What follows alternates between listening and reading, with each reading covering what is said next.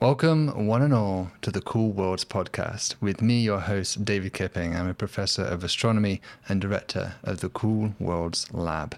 Now, many of you might already know me from our popular YouTube channel called Cool Worlds, where we make episodes which do deep dives into topics in astronomy, such as our place in the universe. Is there life out there? And what is this nature of this thing called the universe? But you know, when I make those episodes, as much as I love making them and sharing this research with you, I sometimes wish I could go deeper, go slower, have more time to explore these complex ideas, as well as having the opportunity to engage with my colleagues. And so, prompted by this, as well as requests from many of you to make this this idea, I've decided to try and make a podcast, and this is the first ever episode. So hopefully you will enjoy these conversations with my colleagues. The first episode we're doing today is with Dr. Rebecca Charbonneau. She is a historian of science and especially astronomy. Dr. Charbonneau received her PhD from Cambridge University, one of my alma maters, and she then has been a historian of science at both the Harvard Smithsonian Center for Astrophysics as well as currently at the National Radio Astronomical Observatory, the NRAO. She's currently a Jansky Fellow there, in fact. So I was really excited to sit down and get to talk to a historian about science. You know, we often think of history as critical to understanding the modern conflicts, wars, politics, economies. We all know that you have to look at history to learn the lessons about what to do today. But we rarely apply that same thinking to science. And of course, there is a rich history to all of the scientific discoveries and scientific method that we use. So I was excited to sit down with Rebecca and dive into that. I think we have to remember that science is ultimately a human enterprise. Science is an activity done by people. And people, we're flawed. We're not perfect. Sometimes we can be brilliant, other times egotistical. Moments we could be heavily biased, and then the next, inspired. And sometimes we are all of those things at once. History is perhaps the best way to clearly reveal the mistakes and moments of brilliance that we've had in the past and how to learn from them and improve science going forward. So, please enjoy my conversation with Dr. Rebecca Charbonneau.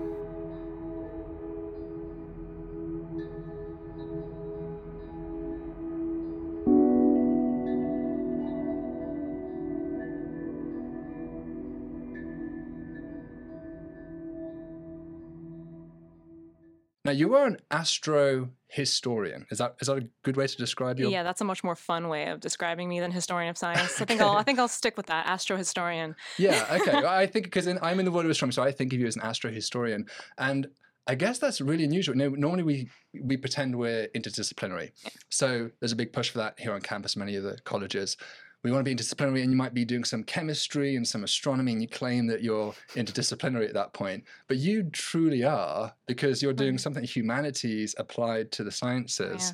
Yeah. and that's an unusual blend. I'm kind of curious how how did you fall into this mishmash of these two worlds? What's what's your origin story to get yeah. into here yeah, no, it's funny. Um, I was when I was meeting with the grad students um, at Columbia earlier. I was telling them how it's, it's oftentimes it's a bit like being bilingual. Mm-hmm. Um, I have to talk to scientists and astronomers very differently than I have to talk to my own colleagues as historians. Um, and so it's it's definitely like wandering between two worlds. Um, uh-huh.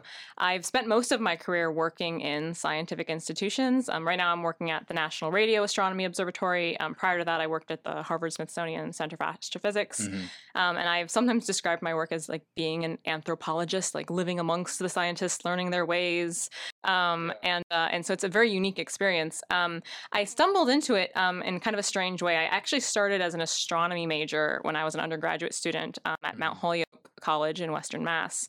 Um, but I actually, due to a, um, a family problem, I actually had to drop out of college for some time mm. um, and, and, work uh, for a while. Um, and then when I was able to return um, to university, um, I decided to stay closer to home um, and I attended Rollins, um, but Rollins didn't have um, an astronomy program, at least not while I was there. Um, okay.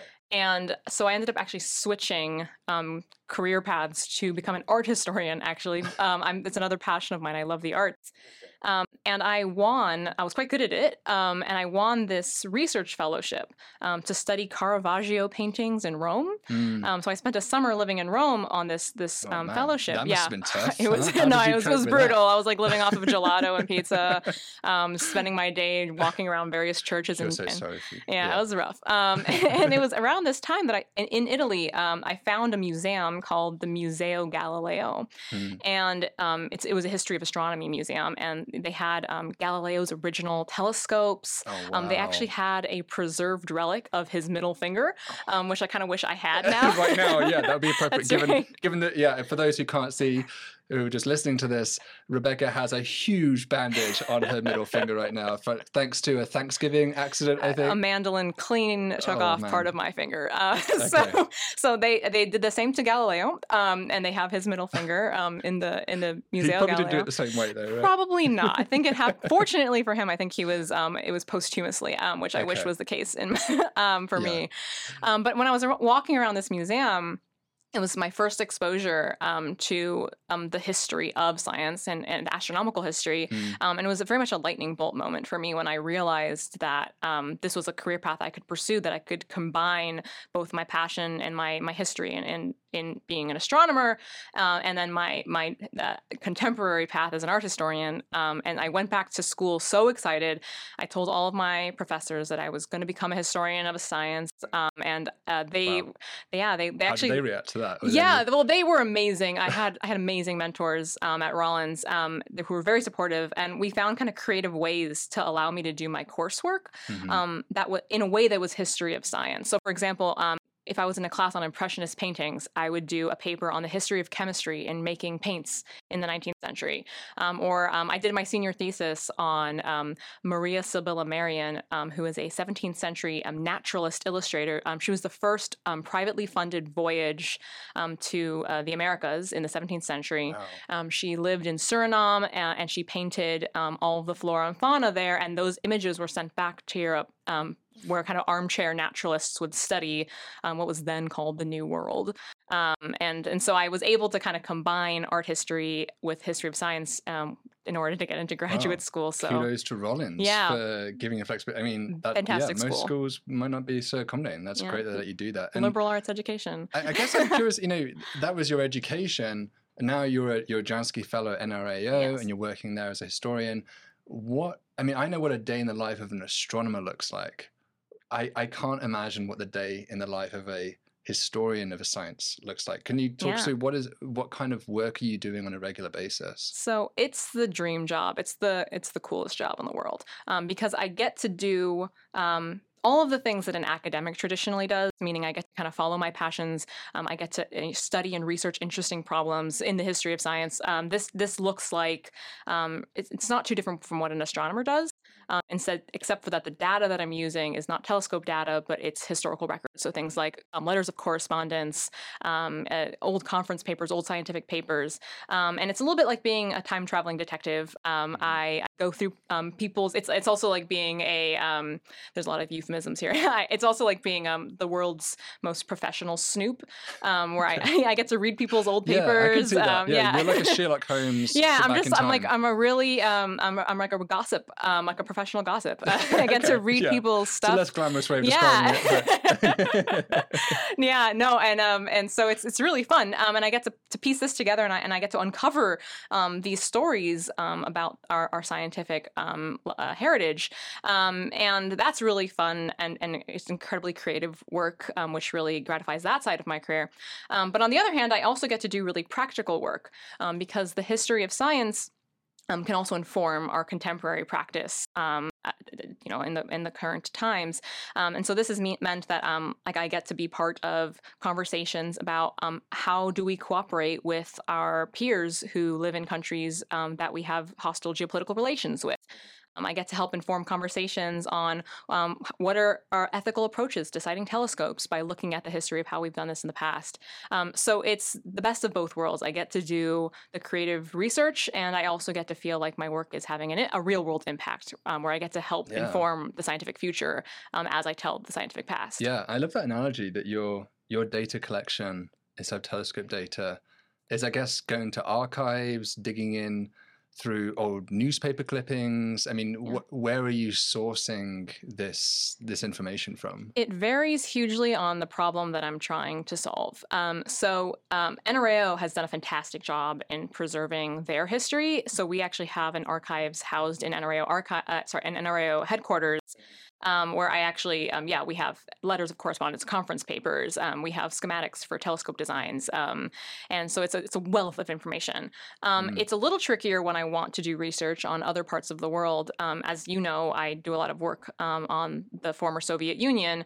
Um, they have much less free um, and accessible information. Yeah. Yeah, a more so now than when I was doing my research there a few years ago. I actually Yeah. had an opportunity to go to Moscow. Um, one of the things that I did to get around that is I conducted what's called oral history interviews. Um, this is essentially um, where you sit down with someone and you ask them questions about their career, about their life.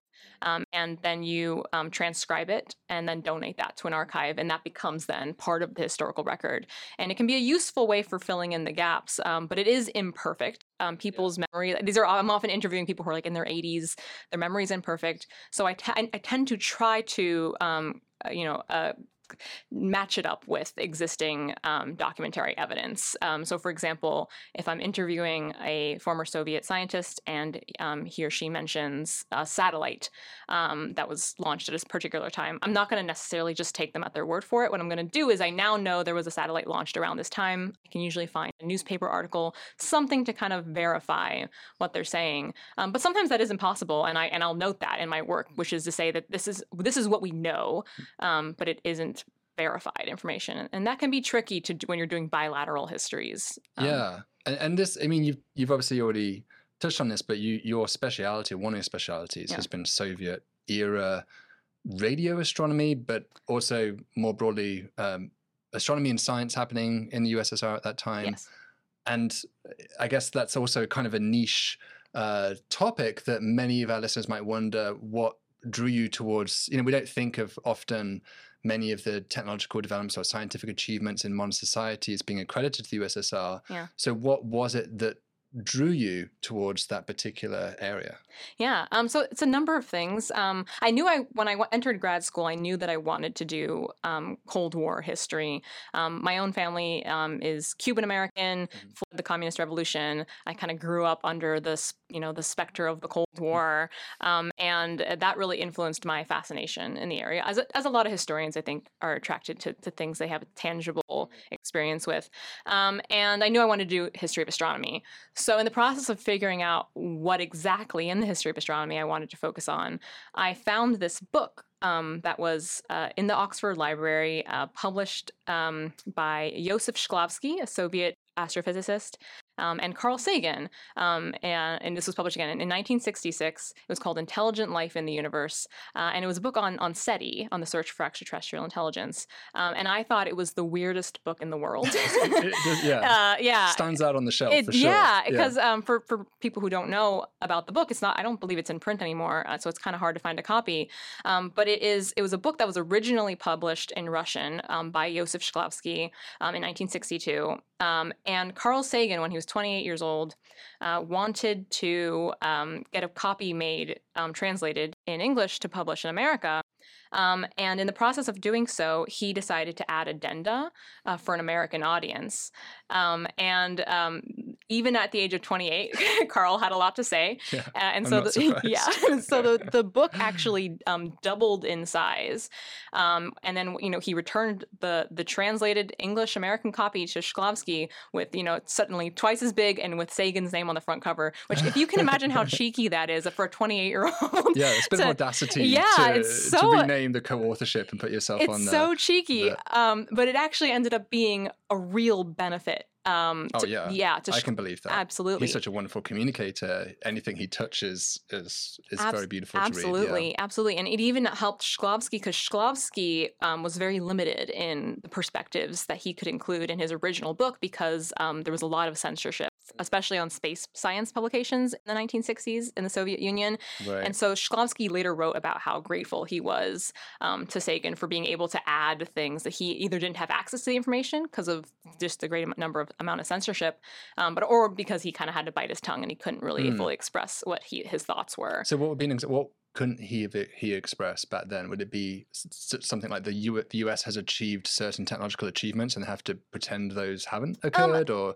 yeah, what, what, are we talking about? That here? could certainly that could certainly have been one of the things. Obviously, it's impossible to speculate on what someone did not include in a book. Um. Historians are limited to like what we actually have their historical record of.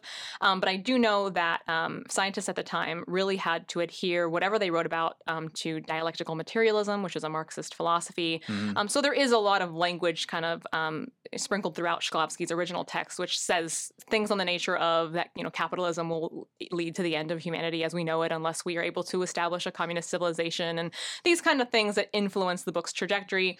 Shklovsky, um, in, in a book published posthumously. So after he died, we got a collection of all his personal writings, a lot of his personal writings, um, and he was highly, highly critical of the Soviet regime, um, and and this caused a lot of problems for him throughout his life. He was frequently barred from traveling abroad. Wow. Um, so he he um, I think that Sagan working with him um, was able to turn the book into something that probably looked a little bit closer to what Shklovsky would have liked to have written. That, that's speculation, of course, but that seems to be the case given the evidence that we have. And do we know anything about their relationship? Was it just letter correspondence? Did they meet? Mm-hmm. Uh, how?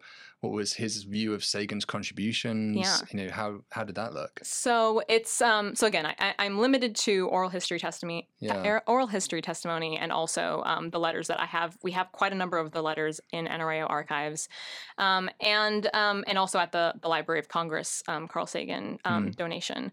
Um, and yeah, um, the, for the most for the early part of their relationship, it was mostly by correspondence, and it's quite interesting to read um, because again, being a professional snoop, um, you can actually see um, that sometimes Sagan would send Shklovsky letters, and Shklovsky would never receive them. And I have you know the copy of Sagan's letter here, and then mm. I can see Shklovsky writing back, really frustrated, saying like, "Hey, how come you're ignoring my letters?"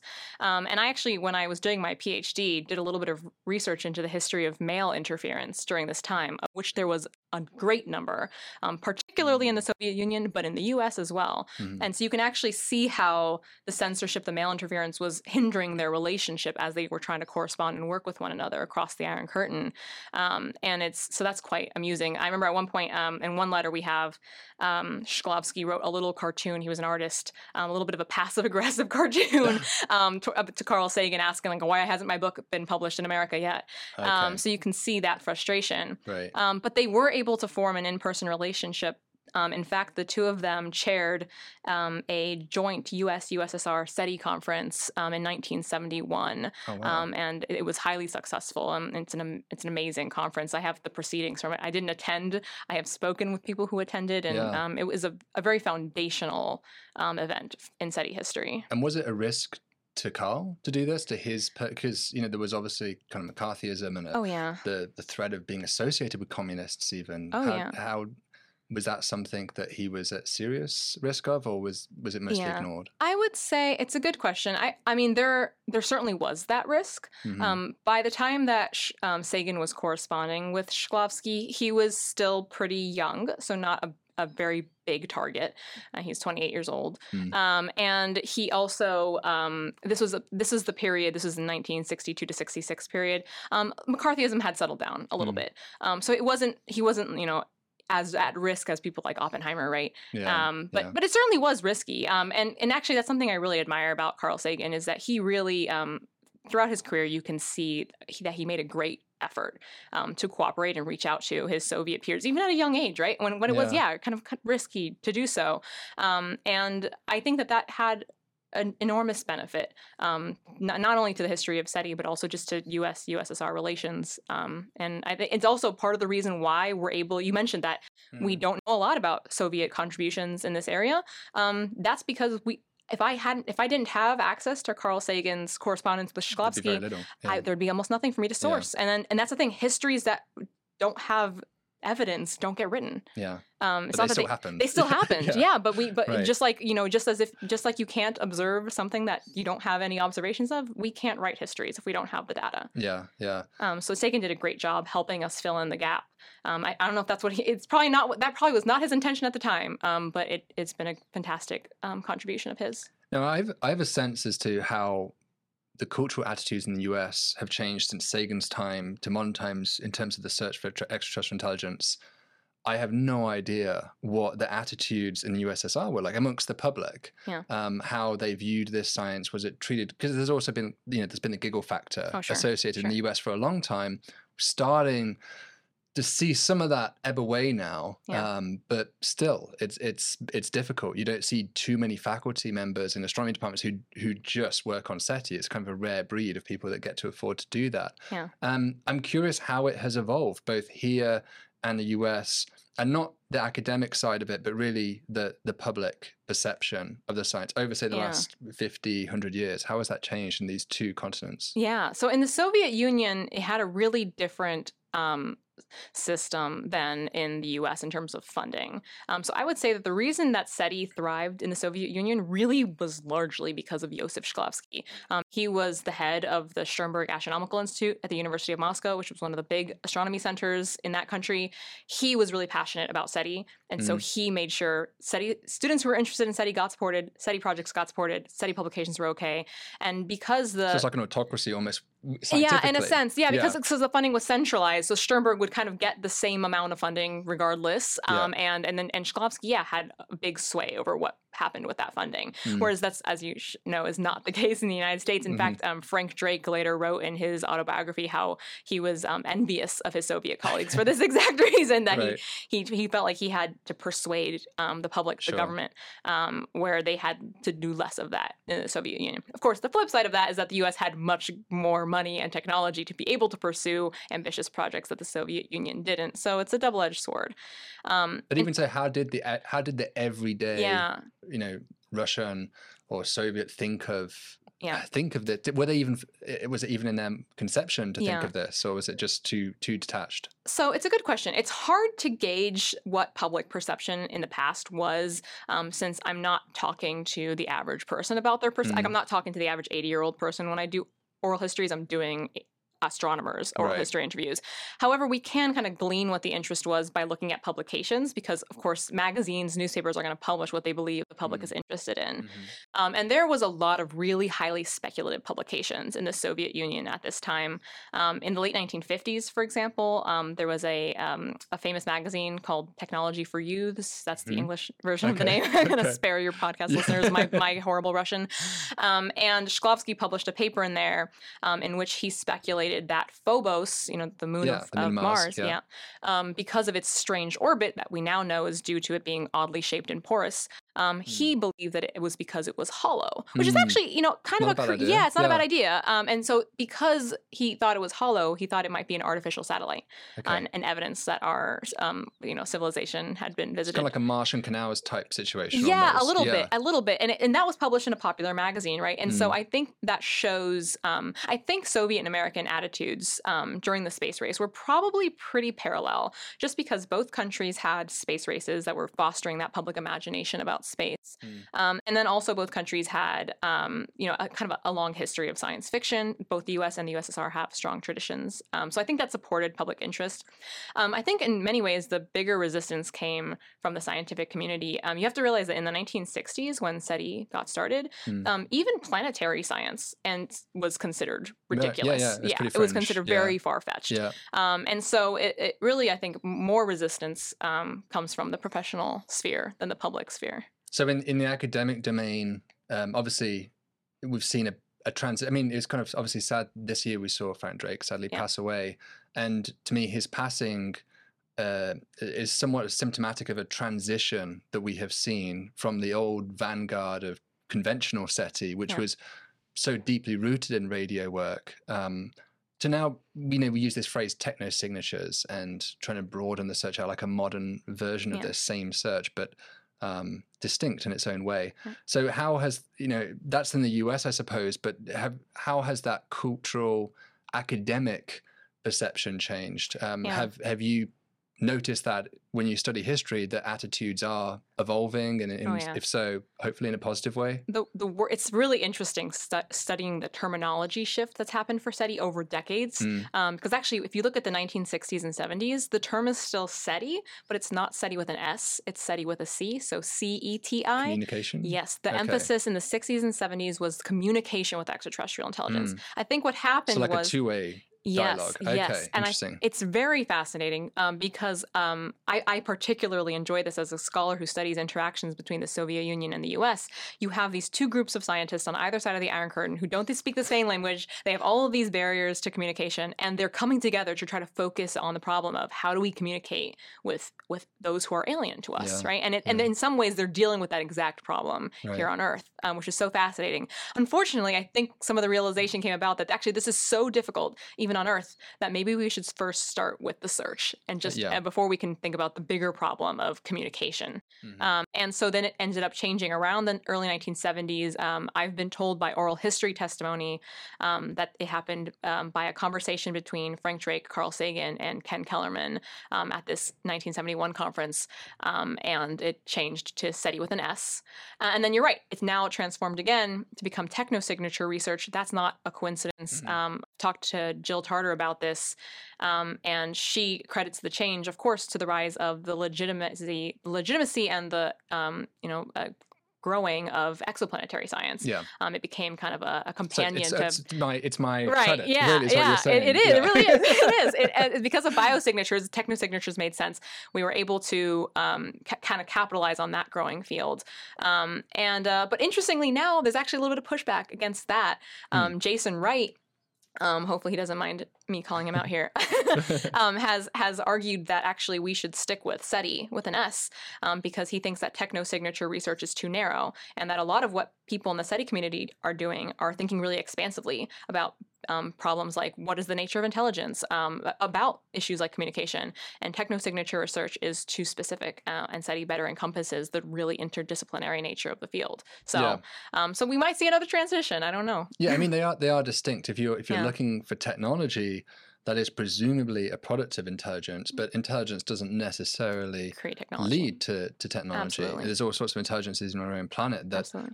don't produce any kind of techno signature in that sense. Yeah. And of course, there's been a huge thing we could dive into is just what is what even is intelligence? What are we actually searching for Yeah, here? and I- has that evolved? The oh, idea of you know historically have we have we been changing that that Yeah. definition over time. Oh yeah, I mean, intelligence history is its own field, um, Hmm. and a ton has been written about it by historians of science.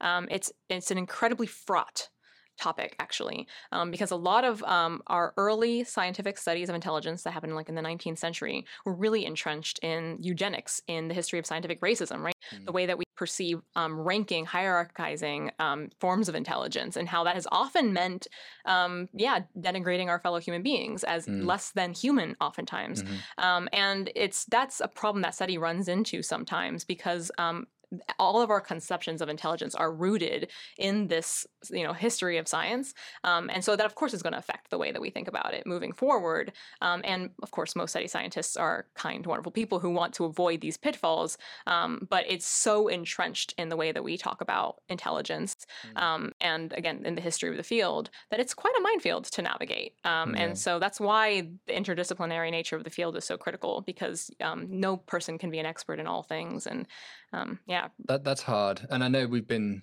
we've we've also discussed that that's just our own humanist perspective, but there's Yeah. also the you know, the animal def- Oh, sure. animal intelligences such as uh you know is an, is a colony of ants what level of intelligence that have right. or uh, bees things like this and yeah it's it's definitely a problem we're grappling with i think that's one of the reasons why i've always understood the criticism of traditional seti Yeah. that you're looking for intelligence but um, an absent it's Carl Sagan's famous saying absence of evidence is not evidence of absence whereas Yeah. I think if we can search for specific technosignatures like a climate change on an Yeah. exoplanet Yeah. or um, a satellite system artificial satellite like a Starlink system at least then we could put a robust upper limit but what can we really say about is there any hope of really putting limits on intelligence That's one thing I've seen a major shift in just the way that SETI scientists talk about what they're doing, which I think is really excellent and, and far more responsible. Where, um, kind of in the 60s and 70s, you have a lot of postulations on what's the nature of civilization, what's the nature of intelligence. Whereas today, it's a lot more practical, which, which is to say, I, I've heard scientists say, well, okay, maybe Dyson spheres are not inevitable. Um, maybe it's not an inevitable part of civilizations. But if even one exists, it's going to be a lot easier to find than a sustainable local um, civilization. And Yeah. I think that that switch to um, practicality versus universalizing um, is is a, a really positive scientific step that SETI has taken over the last few decades. Yeah, I mean the Dyson. Just for those who aren't familiar, the Dyson sphere is this idea of this this shell or this swarm of artificial satellites which are built around a star to essentially harvest all the energy. Um, and it's obviously a pretty extreme version of technology. Yeah. One, and, and it kind of reminds me of this discussion I've been thinking a lot about recently with my colleagues about sustainability and the future of energy growth and usage on our planet. And in a way, the things that we are most easily able to detect are the civilizations which are in the greatest imbalance with their own planet. Absolutely. Right. So those, if you start a nuclear war tomorrow, that's kind of ideal for us because it will give us a nice big signature to detect. It won't last very long, but it, it's the brightest that that civilization could possibly be.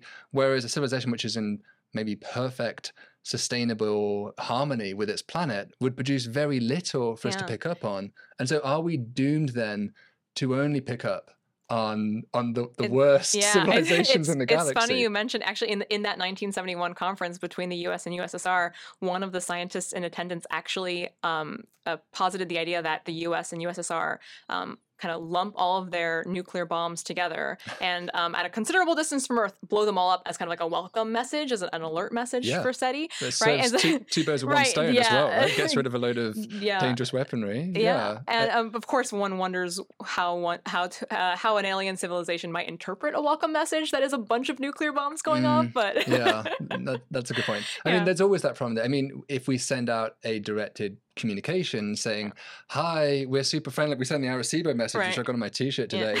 I mean, to us, this is just a nice picture of a little guy, a little stick man. Mhm. But to them, that might be their symbol of fascism or Right. something, right? And they'd be like, "Why are they sending us Right. this symbol?" And I guess um, that's always a risk with whatever you do in Right. attempting communication. I think that's why there was that shift away from communication. I mean, Carl Sagan even realized it himself in you know in the movie Contact that he wrote the script for and, and the Mhm. book.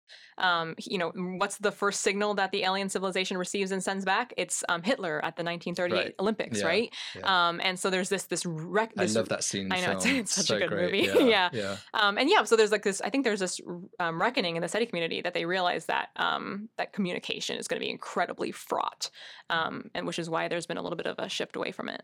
Yeah, and, and and in all of the in all of our efforts of communication, of course, it's true the Arecibo message, um, particularly true of things like the Golden Record. There's a reflection of our own values, our own. It's almost if you you know you can take the Arecibo message and previous attempts, time beacons, as another source for your Yeah. for your study, right? And so, um, to what extent are you interested in SETI? As I'm, I'm curious for you personally. Are you more interested in SETI for the for the because you are really interested in the search for alien intelligence, or is it more interesting because it's actually a reflection of us? It's telling us something deeper Oh, yeah. about the human experience than it is about anything to do with alien life. Yeah, it's absolutely the latter. Um, Jill Tarter, when she talks about um, some of the important reasons to support SETI, is she she talks about the cosmic mirror, the idea that SETI is a mirror that that inevitably kind of shows some in, human introspection on our own world and society. Um, and in studying especially Cold War SETI, the interactions between the Soviet Union and the U.S., this is so incredibly true. Um, one of the examples I love to give about this um, is that um, a lot of SETI scientists were involved in anti-nuclear protests. Mhm. Um, Carl Sagan famously wrote the um, nuclear winter Yeah. paper, right, um, where he warned about Earth becoming inhospitable if we had nuclear war. Um, Josef Shklovsky wrote letters to support um, the uh, disarmament activist Andrei Sakharov. Um, and people like Philip Morrison, who actually um, Mhm. was responsible for dropping, um, h- helping to drop the the first uh, atomic bomb over Nagasaki. Mhm. Um, he later became a staunch anti-nuclear activist, but also wrote one of the first ever SETI publications in 1959. with Cocconi, yeah. Yeah, and then later led a, a lot of uh, NASA SETI workshops. And I don't think it's a coincidence that you have people who are, you know, for some of the first times in human history, really wrestling with the idea of um, how do we seek out and communicate with life on other worlds? How do we represent our own world? And they're looking around at the Cold War period and thinking, yikes, Yeah, right? Yeah. Um, this is why Drake had L at the end of his equation, the longevity of civilizations, because for the first time, concern. yeah, it wasn't just about the end of Rome or about the end of Mm. the United States. It was about the end of everybody. Um, and I and I think because of that, um, SETI uh, really prompted introspection um, for those scientists practicing it, and it teaches us so much um, about our own, um, not only about our own world, but our perceptions of our world. Yeah, and whilst that's a strength uh, for for someone interested in the history and the humanities and, Yeah. and the mirror aspect, in another sense, it might be a, a weakness or a frustration for Oh, yeah. astronomers because then, you know, in that in just what you said there, the Drake equation had the L because I'm sure it was prescient in in Drake's mind at the time about the risk of annihilation. Mhm. Would the Drake equation have looked different Yeah. had he written it 50 years ago or 50 years in the future? And so could maybe all the methods we're using i mean uh, uh, we talked about martian canals earlier it's a good Yeah. example percival lowell was looking for canals on another planet which we would think "Well, that's a very strange signature to, Yeah, to go out and look for but that's just a product of his time and so is is that true of all the efforts we're doing right now we know we're looking for starlinks Yeah. and they're going right who builds starlinks like that's that's a that's a very primitive thing for a civilization to Yeah. do Yeah, it, it's one of those things where it's it is a little bit um it's I guess it would be depressing if you're a SETI scientist. As a historian, it is absolutely fascinating. um, which is that scientists have a really hard time getting out of their own perspective, even when they try to. Um, I think I talk about um, uh, Carl Sagan's um, work a lot because I think he's a great example of this. Um, but even in um, like the Voyager Golden Record, when they were trying to be um, as inclusive and universal as possible, they still kind of ended up reproducing norms about their world. Um, Sagan has a great quote. He um, he wrote about his experience um, creating the Golden Record in a book called uh, Murmurs of the Earth. Um, and he talks about how he had an idea um, to go to the United Nations and um, record um, a greeting from every one of the delegates in their um, native language. Um, and as he's doing this, he realizes that all of the speakers are men Yeah. because only men were the delegates at that time because Yeah. it was a patriarchal society. Right. Um, and and so he was reproducing kind of his point in time, his culture, in this message that he was striving to be truly human and universal. Um, and so even when we're making our best effort, we seem to be stuck um, in our um, our own cultural framework. yeah Um, and so that can be disheartening, but I think a positive spin on that is, um, and this is going to be a plug for my entire field, um, which is read history. Um, because I think that. Um, Unlike in other fields of science where you want to blind yourself, right, like a blind study, yeah um, I think for SETI to combat bias, it needs not to be blind, but actually to look really hard at your cultural framework, at your history, and then recognize it when it comes up in your ideas. And so I think it's that's one of the key ways um, to fight that situational That's bias. That's really good advice. I, I, I, I will take that on as well. I mean, we've it's certainly something I think I think a lot about the story of Percival Lowell a lot Yeah. with the Martian canals. Um, and the other the other aspect of not necessarily history, but to some degree history of humanities is is just our own biases. Mm. And it you can be a product of the time, but you can also be a product of your own ego and your own Oh, sure. desire to be remembered, which kind of you know leads me into this. We're talking about Sagan a lot. I mean, Sagan is remembered as kind of a hero of science. You know, it will. We talk about a lot on my YouTube channel all the time because I'm such a big fan of his writing. His show Cosmos, of course, influenced a whole generation of astronomers. Um, and so we have things like the NASA Carl Sagan Fellowship named in his honor, and maybe Yeah. we'll have a Carl Sagan Observatory in the future. And you know, naming things is something we've been doing for a long time for many people. Sure. But we're right in the midst, right, right now in astronomy, of a huge controversy with the James Webb Space Telescope. Yeah. Um, and you know, there's a petition now signed by over, I think, almost 1,700, maybe 2,000 Hmm. astronomers Yeah. who are advocating this name should be changed. Hmm. And so, this is not uncommon. Many, many famous scientists or notable people outside of science, even or even in art, Yeah. they're imperfect people. Oh, sure. And when we look at their lives uh, in reflection of modern standards, we can identify these flaws. And so it raises the question someone said, "Oh, maybe we should just stop naming things after people altogether. Yeah. And others would say, well, that's a part of the almost the public education of history. You know, so so how how should we remember great scientists? Yeah. Should we be doing this naming thing or or how do you feel about Yeah, this? no, I mean it's really complicated. There's no, um, I'm not here to give you the right answer, Hmm. um, but I can give you my informed perspective, um, which is, um, yeah. I mean, so as a historian, when I am, I research uh, you know, radio astronomers in the 1960s and 70s. Um, as you can imagine, for the most part, these are not feminists, right? Mhm. And, and so, as a woman, sometimes I read things that make me feel uncomfortable, right? Um, but it's my job as a historian um, to kind of fight against presentism and present this history um, in a way that I still think brings value um, without, you know, casting too much harsh judgment on these figures. On the other hand, I don't believe that names, um, like naming of things, is history. Um, I think that that's more like a monument. Um, so right now, I work at the National Radio Astronomy Observatory. That's in Charlottesville, Virginia. Mhm. Uh, so we uh, um, we have a lot of thoughts Yeah. on, on monuments. I'm sure. Um, yeah, and I and I think that I think that the James Webb Space Telescope um, is in many ways a monument, right? That's why we name things. We, we there- it's hero worship, Yeah. um, which is something humans have been doing forever, right? We we like having heroes. Carl Sagan is my hero. It's also my job as a historian to responsibly, um, you know, uh, write his history, and so I, that doesn't mean I'm not going to ever be critical. Um, Mm. I'm I'm certainly very critical of Mm. SETI scientists and their ideas at points, um, and I think um, the right thing to do is um, to recognize that the way that we um, as communities renegotiate our values over time should be reflected in our communal heritage right and that's what monuments and names are right it's a commu- it's a community right the Mhm. astronaut uh, the astronomy community decides who they want to honor um, and and who they want um, who they respect Mm. uh, and of course our cultural values are going to shift and change over time um, and i think that means that it's okay then um, to rename things i don't think that's a bad thing um, and I don't think it's erasing history. Um, I remember when the Charlottesville Monument debates were happening, a lot of people thought that I, as a historian, would be opposed um, to getting rid of um, the statue because it's erasing history. Um, a statue is not history, um, and and uh, being on a public square is not a museum. Um, it's devoid of context, and I Mm. think that that's the really key part. Um, I have seen other countries take different approaches to um, their history that they are not proud of. Um, uh, for example, even when I was in Moscow, um, there are statues of um, Stalin that were toppled over.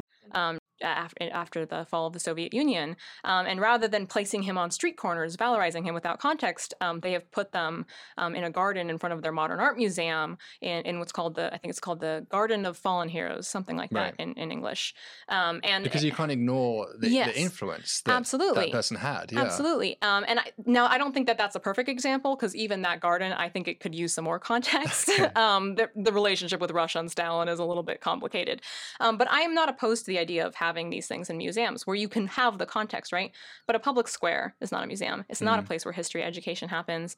Um, I think what a lot of people don't realize is that there are often insidious reasons for putting up statues or names for example like we know that a lot of the confederate statues were put up in the period of between uh, 1900 and 1920 when a Mm. lot of jim crow laws were being Mm, enacted it was very mhm. much trying to re- a revi- create a revisionist history of the us Right. um, one that was white supremacist in nature. Um, and so, yeah, I think that um, when we're talking about naming telescopes, it shouldn't be a conversation about um, hero worship and forgiving people in the past. It should be a conversation about what does our community value, and this and recognize it as a monument in your community, which is Yeah. essentially what it is. Yeah, I, I can see that. I mean, one one thing I definitely have a strong feeling about or Mm. opinion about is naming discoveries after either yourself or someone you love. Yeah. I've seen that happen with exoplanets when Sure. someone has named a planet. And I guess the problem there is you lose objectivity. So it's a slightly different case, but um, you're it's very difficult if you name something after your wife or your child.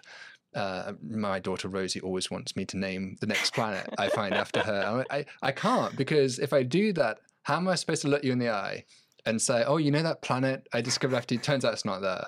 Turns Oh, out it's it's it's a fake planet Right. Or and it's some, it's famous for being a fa- so you're you you can't um you can't proceed objectively as a scientist which is Right. that job so I, I try to be very conscious of that aspect of it um but obviously with with JWST I mean a lot of us are now trying to avoid actually saying James Webb and Yeah. just call it JWST and we're maybe even calling it the Just Wonderful Space Telescope or something in in corridors trying to come up with the Yeah. names and it, it it looks like you know with the rate decision it's not going to go away so we're going to have Yeah. to figure out how to get through this Yeah, I think it's unfortunate. Um, I think when so the NASA History Office did do a report um, on James Webb as a historical figure, and I think it's interesting because the the question that the historians um, were looking at um, were was not the question of whether or not they should.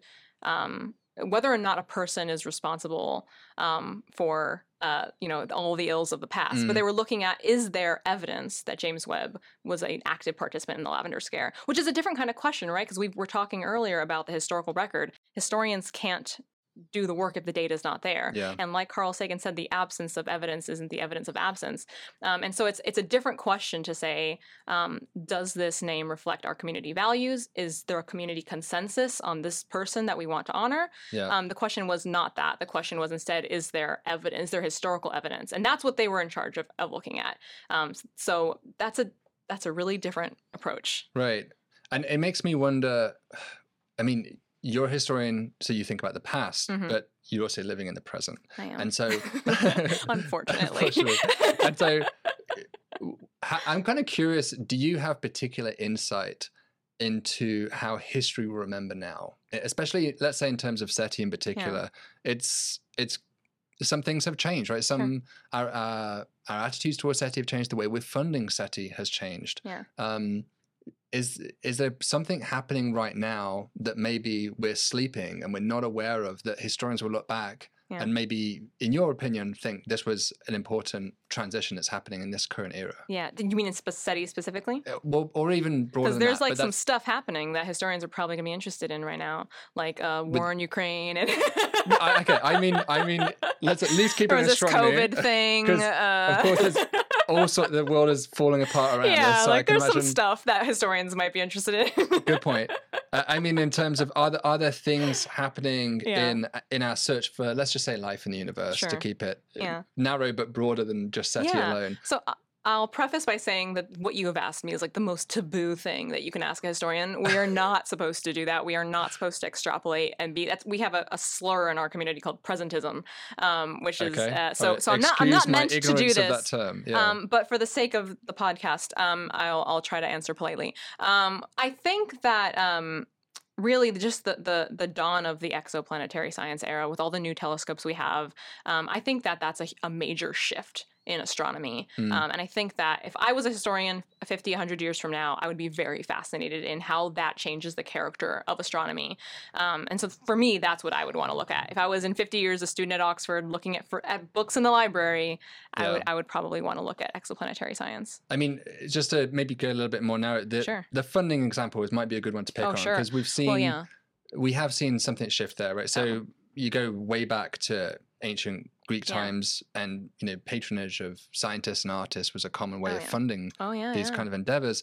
And then we switched uh, oh, gradually, it has gone back and forth. But Mhm. uh, we think about the era of Frank Drake and Oh, SETI, sure. and it was a federally funded project. And Yes. now it seems like we're we're cycling back the other way. So is this? Do you see that? That cycling of now we have billionaires funding Oh, yeah. SETI programs and space research. is this is this a cycle or is this? Do you see this as more of a trend? Yeah, so I wouldn't say it's a cycle because we, we society doesn't work like that. Um, but we can't predict what it's going to be in the future.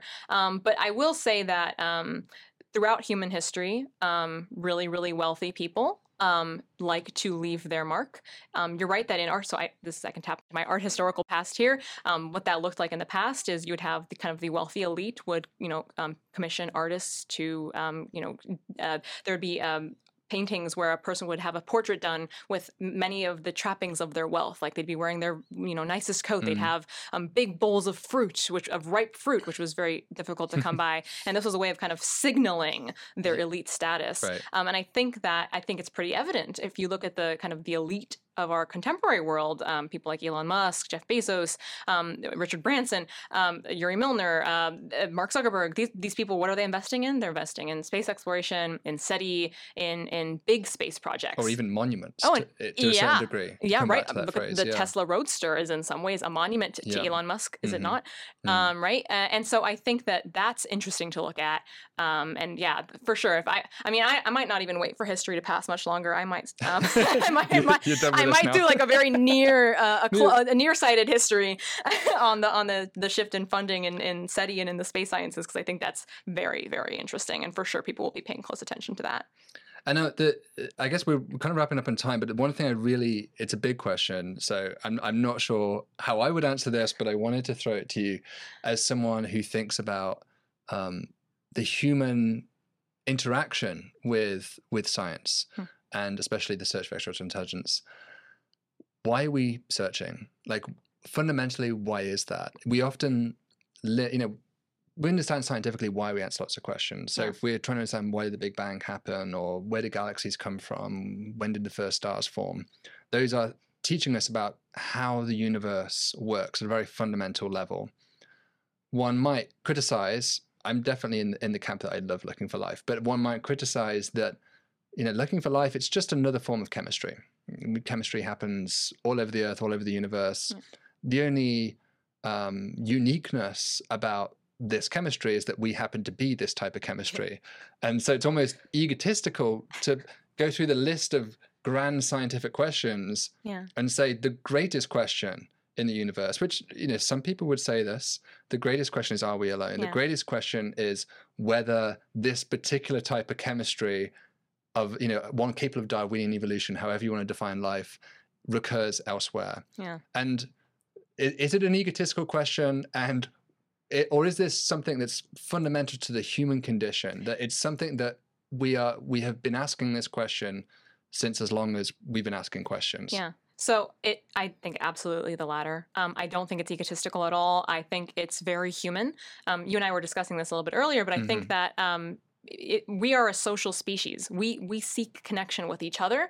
Um, we we oftentimes seek connection with other worlds. I mean, uh, there there is world history, global history for a reason. We don't stay inside our isolated little cultures. We we like to interact with one another. We've been doing this throughout our whole history. We ex- we have expanded across the world. Yeah. Um, you know, first the Bering Strait, then colonialism. I mean, this is something that humans have been doing for a long, long time, um, and I think it's it's just it's just kind of in our DNA. I think that we want to find friends, we want to find people to We're trade with. We want to, yeah, we're lonely. We it, it's it's part it's what we do. We're so, we're very social.